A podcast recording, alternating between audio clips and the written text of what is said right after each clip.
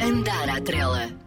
Olá, e saiba que, antes de mais, gosto que tenha escolhido ouvir um podcast da M80. Muito e muito obrigado. E seja bem-vindo a este meu Mundo dos Cães, o meu podcast Andar à Trela.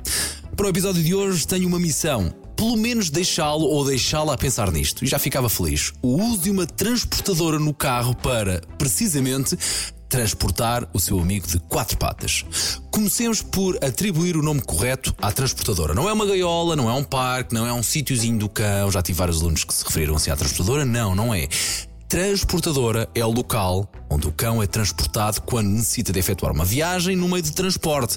Isto se quer eh, verdadeira segurança para o condutor, passageiros, boleias e, claro, para o cão. Vamos por partes e por etapas. Levar um cão solto no carro, no porta-bagagens, no banco de trás, no banco do lado, no chão do banco do lado, ou ao colo, sim, que infelizmente todos vimos isto, independentemente do tamanho do cão, é um risco para si e para os outros.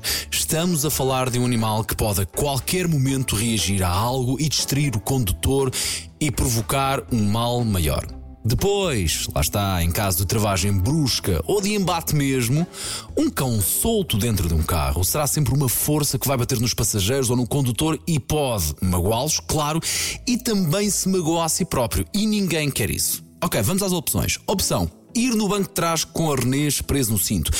Começa a melhorar de facto, mas limita o espaço do veículo, interior, claro. A limpeza do veículo condiciona a arrumação dentro do próprio veículo em viagem. Em termos de segurança, continuamos a ter um problema eh, de um cão que vai de alguma forma desprotegido, tendo em conta que não vai com nenhuma proteção à volta e, mais uma vez, não vai totalmente confinado a um espaço preciso do carro. Opção transportadora, na qual eu acredito e uso e pratico. Dando como dado adquirido que vai na bagageira dentro da transportadora, o cão vai num espaço só para si. Em caso de travagem ou embate, não bate em ninguém. Nem tem espaço suficiente para andar ali às voltas dentro do próprio habitáculo da transportadora onde está. Não vai entrar em, nenhum, em contacto com nenhum objeto não condiciona o bem-estar dos passageiros, ajuda também na limpeza do carro, mas lá está, muito importante é que ninguém uh, se magoa e ninguém vai estar a, a perturbar também o bem-estar do cão.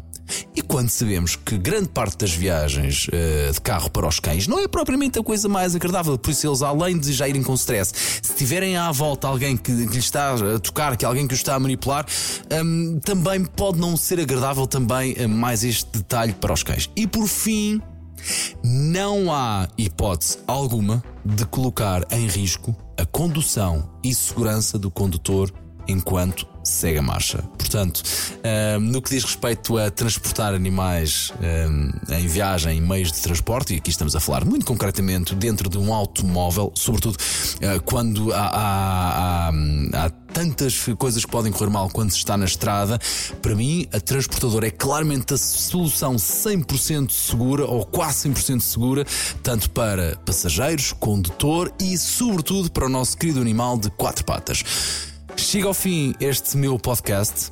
E mesmo que não o tenha uh, convencido a uh, passar a usar uma transportadora, se já usa, parabéns, mas não o convenci a usar a transportadora, pelo menos uh, pense nisto, investigue, leia e se lhe serve de referência, uma vez mais, tenho todo o gosto e orgulho em dizer que é o que eu uso para transportar os meus cães.